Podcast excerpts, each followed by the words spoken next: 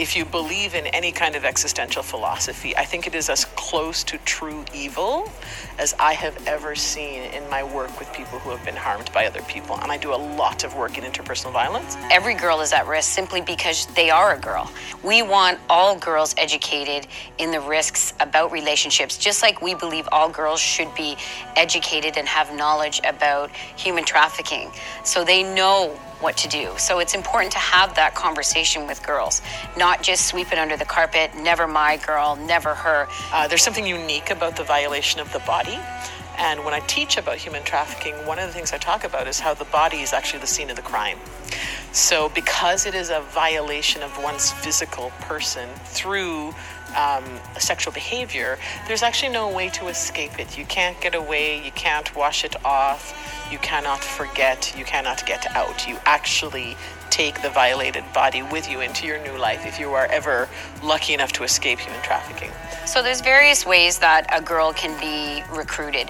A lot of uh, ways that we see is what we call boyfriending. So uh, the The young girl uh, meets a guy who, you know, she describes as her boyfriend. Um, guy can build trust, and then um, he can start to demand things of her. If you loved me, you would do this. And she will one hundred percent believe and describe him as her boyfriend, but in reality, he is pimping her out, and um, that's probably one of the major ways. And, you know, sometimes they're too afraid to say anything because of judgment um, from parents and people that are close to them. What would they say? And so for me, it's such a painful but passionate piece of work. I'm always shocked when I realize how few members of the community actually know that human trafficking is happening underneath their very noses. Welcome back, Little Joe's Conservative Corner. You would think, as serious as human trafficking is, there'd be a little bit more emphasis on it. Trump had put into place Operation Talon through ICE. The operation led to the arrest of more than nineteen thousand seven hundred illegal aliens with sexual criminal offenses, which in turn kept American streets a little bit safer. Uh, if you've been paying attention at all over the past, say, year, uh, since Trump implemented this system, you've been seeing consistently busts all over the country where they're saving children and adults from these despicable and disgusting human beings. Well, as much as we may care about it, Sleepy Joe decided to end this operation. To give you an example, seventy-seven point five percent of the traffickers that were arrested were illegals. On average, they were arresting fifteen traffickers per day. In America, thirty-two people per day are lost to trafficking. That's adults and children. thirty-two is a pretty big number. It may not sound like much, but you take that times three hundred sixty-five, and it just gets that ugly that fast. We currently have eighteen attorney generals asking Biden to please reverse his decision on ending that program. I would like to ask Biden myself, why would you even consider ending that program? The person, Joe Biden, that is supposed to be protecting Americans in the United States, you just made it that much more unsafe. On top of that, he's considering allowing eleven million to twenty million illegals to have citizenship. Now, there's a number of reasons why that's bad, this being one of them. I am sure, and I am definitely not saying that all of those people are human traffickers. I am simply going to say that in that amount of people, there has to be some there. With the amount that they've been catching and being that seventy-seven point five percent of the traffickers are illegal, there has to be some there. So you literally are allowing these degenerates into our society to attack Americans by taking away their children and loved ones, young men and young women. And apparently he has no problem doing it. My problem is this is not a political issue. This is a human issue. Why, why are we not protecting Americans? Why are we not protecting children? If he's the one charged with protection, he should be the one leading on this issue, taking the bull by the horns. But instead, he gets rid of the program. Operation Talon is now dead. You don't complete the wall. You're given amnesty. It's just getting uglier and uglier by the day. You know, I try to stay optimistic, but this is going to be a rough four years, uh, or at least two out of the four, let's say. If we can take back either chamber, House or Senate, we should be able to smooth things out a little bit and calm it back down. But at least for the next two years, it's going to be ugly. In other news, uh, Supreme Court refuses Trump's effort to block tax return. According to Politico, they didn't even give him a reason why they refused it, and Trump is going to have to release. They're seeking eight years of personal and corporate taxes, um, but supposedly they're saying it can't be disclosed to the public, but that's never stopped these people before because somebody's always leaking something out. So I'm confident that when it gets turned over to the attorney, there'll be a hiccup and something will leak out per the norm. They just can't leave this guy alone. There really is no life for them outside of Trump. Twitter, there's no life outside of Trump. The mainstream media has nothing to talk about. It's almost like they're waiting for him to do something so that they can flare up for a second like a hemorrhoid and then calm back down. Well, Sunday they'll probably flare up if Trump shows up to C PAC. He's supposed to close it out on Sunday, and I'm sure they're going to be salivating over every word that he says so that they can attack him in whichever way that they're going to attack him. Uh, this is a witch hunt. I think it's ridiculous that he has to produce his taxes. He's already out of office. He is a private citizen again. And this is just their continued effort to ridicule this man until the end. I know that they're scared of him for twenty twenty-four, and they should be, because there is a high potential he'll be coming back. He still has that much support. And I'm pretty sure the party is working on gaining even more support. Jason Miller was on Newsmax, and he was talking about President Trump and about the continued effort to gain more support as we get closer and closer to twenty twenty-four. So here's that interview. Well, I think what you're going to hear President Trump talk about next Sunday on the twenty-eighth is the future of the Republican Party. And there are a number of lessons that we learned in twenty twenty, where we saw President Trump bring in a record amount of African-American voters, Latino-American voters to on the G O P side, uh, bigger numbers than we've seen in modern Republican presidential history. We have to keep these voters engaged in the party. And this is something that Jeffrey's covered quite a bit over the years, the voting coalitions have come together to get Republicans across the finish line. And so keep in mind, for twenty twenty, it was only forty-four thousand votes over three states, Arizona, Georgia, and Wisconsin, that separated President Trump from being reelected. So not only will you hear the president talk about President Trump, talk about what we have to do to win in the midterms and in twenty twenty-four, he's going to talk about that America First populism. And the Republican Party, it's a different Republican Party than in two thousand or even in uh, nineteen eighty. And he's absolutely right about that. The Republican Party is changing. We're looking to get rid of all the rhino Republicans and replace them with people who actually are willing to fight for what the people want and actually love this country. So twenty twenty-two should be a good year for us, hopefully. I found a really, I don't even know how, stupid story from Brett Bart News. Uh, Columbia University professor Carl Hart says that he uses heroin regularly as part of his, quote, work-life balance, end quote. The professor added that he first tried heroin six or seven years ago, and at the time, he was already a tenured professor who was well over forty years old. First of all, what the hell does being over forty years old have to do anything with using or not using heroin? I have no idea. And the fact that this person is an actual professor is unbelievable. Uh, he further went on to say, and I quote, "My heroin use is as recreational as my alcohol use. Like vacation, sex, and other arts, heroin is one of the tools that I use to maintain my work-life balance." He actually wrote a book on this entitled Drug Use for Grown-Ups, Chasing Liberty in the Land of Fear. Imagine all those years of schooling. This guy is a uh, professor of psychology and neuroscience at Columbia. So I mean, that just is just dumb. Really, it's just dumb. He also ended up saying, the notion that people are not going to use drugs, that's silly and adolescent. Claiming that's what his book is about, being a grown-up. Do, do you see the real problem here? It's how the left always tries to normalize everything.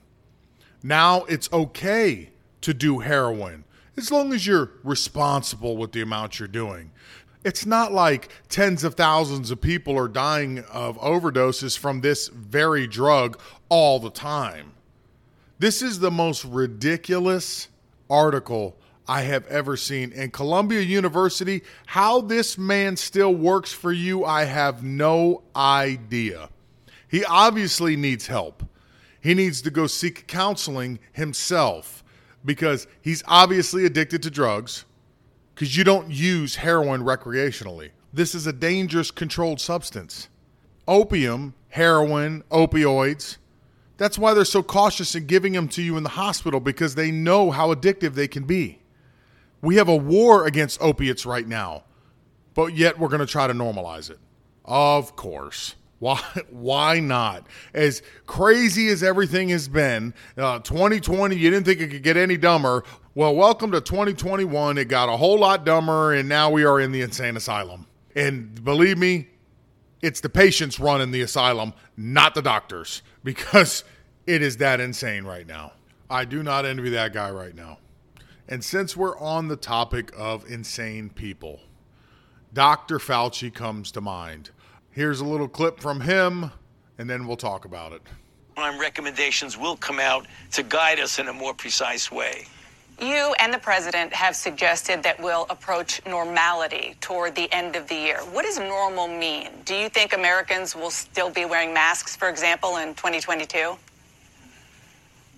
You know, I think it is possible that that's the case. And again, it really depends on what you mean by normality. If right, normality that's what I want you to define exactly it. Exactly the way it... No, Dana, it's important, because if normality means exactly the way things were before we had this happen to us, I, I mean, I can't predict that. I mean, obviously, I think we're going to have a significant degree of normality beyond what the, the terrible burden that all of us have been through over the last year, that as we get into the fall and the winter, by the end of the year, I agree with the president completely that we will be approaching a degree of normality. It may or may not be precisely the way it was in November of twenty nineteen, but it'll be much, much better than what we're doing right now. Why do you think Americans might have to wear masks into twenty twenty-two? You know, because it depends on the low, on the level of of of of, uh, of dynamics of virus that's in the community, and that's really important. Because that gets back to something, again, that you said. If you see the level coming down really, really very low, I want it to keep going down to a baseline that's so low that there's virtually no threat, or not no, it'll never be zero, but a minimal, minimal threat that you will be exposed to someone who is infected. So if you combine getting most of the people in the country vaccinated with getting the level of, of virus in the community very, very low, then I believe you're going to be able to say, you know, for the most part, we don't necessarily have to wear masks. But if we have a level of virus that is at that level that it was months and months ago, like twenty thousand per day is a heck of a lot better than what it's been. But that's still very high level of virus in the mm-hmm. community. I want to see it go way down. When it goes way down and the overwhelming majority of the people in the population are vaccinated, then I would feel comfortable in saying, you know, we need to pull back on the masks. We don't need to have masks. Wow. So so your timeline is taking us out a year, maybe two years, maybe even longer. No, I you know, I can't say that, uh, Dana, and, and I don't want to I don't want it to be said that, because then it'll be a soundbite that's not true. Okay, good. I'm saying we don't know. We don't know. And, and, you know, the president said it very, very well at the very end of his press conference when he was in uh, Michigan at the Pfizer plant. He said, you know, you asked me to make projections. These are just projections that are estimates. And a lot of things can happen to modify that. And that's the reason why we've got to be careful, because you have variants that you need to deal with. There are so many other things that would make a projection that I give you today mm-hmm. on this Sunday wind up not being the case six months from now. Understood. Understood. I have to, before I let you go, ask about uh, the grim milestone that the U S looks like it's going to reach, five hundred thousand deaths from this virus. You've yeah. been in the trenches on this since the beginning. What's your reaction to this milestone coming up? It's it's it's terrible, Dana. It's it's really horrible. It's something that is historic. It's nothing like we've ever been through in the last one hundred two years since the nineteen eighteen influenza pandemic. People decades from now, Dana, are going to be talking about this as a, as a terribly historic milestone, you know, in the history of this country, to have these many people to have died from a respiratory-borne infection. It really is a terrible situation that we've been through and that we're still going through. And that's the reason why we keep insisting to continue with the public health measures, because we don't want this to get much worse than it already is. That is very true. Thank you so much for your time this morning, Doctor Fauci, and thank you so much for everything. Notice how that goalpost just keeps on moving. A lot of people don't remember, but we were supposed to do fifteen days to slow the curve. Well, we're over a year still trying to slow the curve, apparently. Uh, they keep talking about new strands of the virus to keep the fear level up. You went from wear a mask, don't wear a mask. Now you're at wearing two masks, which is just beyond ridiculous and no science to back it up. We have multiple vaccines that are out right now, and Johnson and Johnson has just applied to get theirs on the market as well. So if you do, you'd have at least three that we're using in the United States, but we have two for sure right now, the Pfizer and the Moderna. You've got the majority of the country still shut down, or at least in the blue states still shut down. And although there's been five hundred thousand deaths, the C D C put on its website itself that if you're a healthy adult, only ten percent of those deaths occurred, which puts you at about fifty thousand in a little over a year that have passed away from this. The majority of them being in New York with idiot Cuomo. So Fauci thinks that we're going to end up doing this well into twenty twenty-two. I can tell you I am not. I think most Americans are not. Democrat, Republican, whatever, everybody's fed up with this. Everybody's tired of this. It just goes on and on and on. It's amazing to me that they think people are that stupid that they don't notice that they continually move the goalpost. It was a sham. It has been a sham the whole time. The severity level of it's a sham, not the virus itself. Did you happen to notice that if we weren't about to cross that five hundred thousand threshold of deaths, nobody's been saying a whole lot about it in the news? It's been kind of played down. Why? Because the numbers are plummeting everywhere. People just don't care anymore. People are being vaccinated. COVID was exploited for political gain. It's also a catalyst for the Great Reset. That is its sole purpose of being here. That is why they don't want to let it go. That's why they keep moving the goalpost. You need to continue to fight for your freedom and fight against it, because it's all nonsense. Jesus. And finally, Coca-Cola. Coca-Cola ended up doing a training course for all their employees. And during the training course, one of the slides asked them to be less white. Can you please be less white? I don't know. I woke up this morning. I looked in the mirror. I tried really hard before I went to sleep last night. But when I looked in the mirror, man, I was just as white as when I went to sleep. Maybe a little bit paler because I hadn't seen the sun in about eight hours. Not one hundred percent sure, but I couldn't shake the whiteness off of me.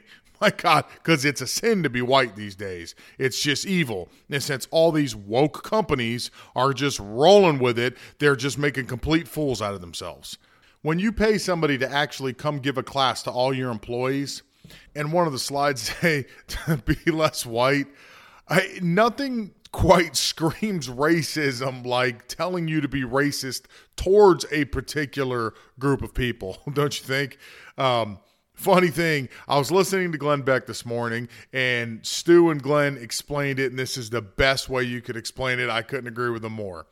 Take the word white out and put any other demographic in there and see how badly it sounds. So if it sounds that badly for them, believe me, it's that badly for white people. So if you go act less black, that would be perceived as pretty racist, or act less Latin, or act less Chinese. Well, now they want you to act less white. So they're telling you to not behave as a white person. So they're singling out white people, asking you to single out white people and to change the way you act. So now be racist towards white people.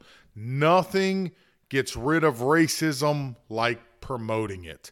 I'm not going to spend a whole lot more time on this but that, because I think it's just absolutely stupid. But there it is. Way to go, Coca-Cola. Another, you know, American icon of a company.